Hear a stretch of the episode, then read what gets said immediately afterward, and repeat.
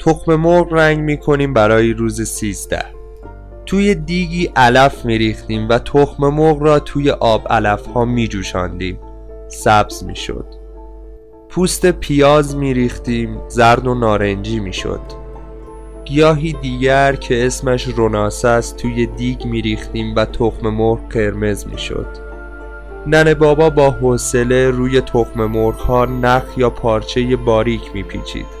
تخم مرغ ها که رنگ می شدند آب از نخ ها نمی گذشت و جای نخ ها و باریکه های پارچه روی تخم مرغ سفید می ماند خوشگل می شدند بچه ها و بزرگترها مردها و پسرهای جوان روز سیزده تخم مرغ بازی می کردند تخم مرغ های پخته رنگی را توی مشت می گرفتند جوری که فقط کمی از آن پیدا بود.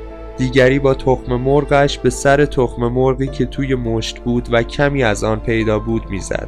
هر کدام میشکست مال کسی بود که تخم مرغش سالم مانده بود و نشکسته بود. ندیدم که امو تخم مرغ بازی کند. صبح روز سیزده با آقای دهستانی تفنگشان را برداشتند و زدند به کوه. من بلد نبودم تخم مرغ بازی کنم.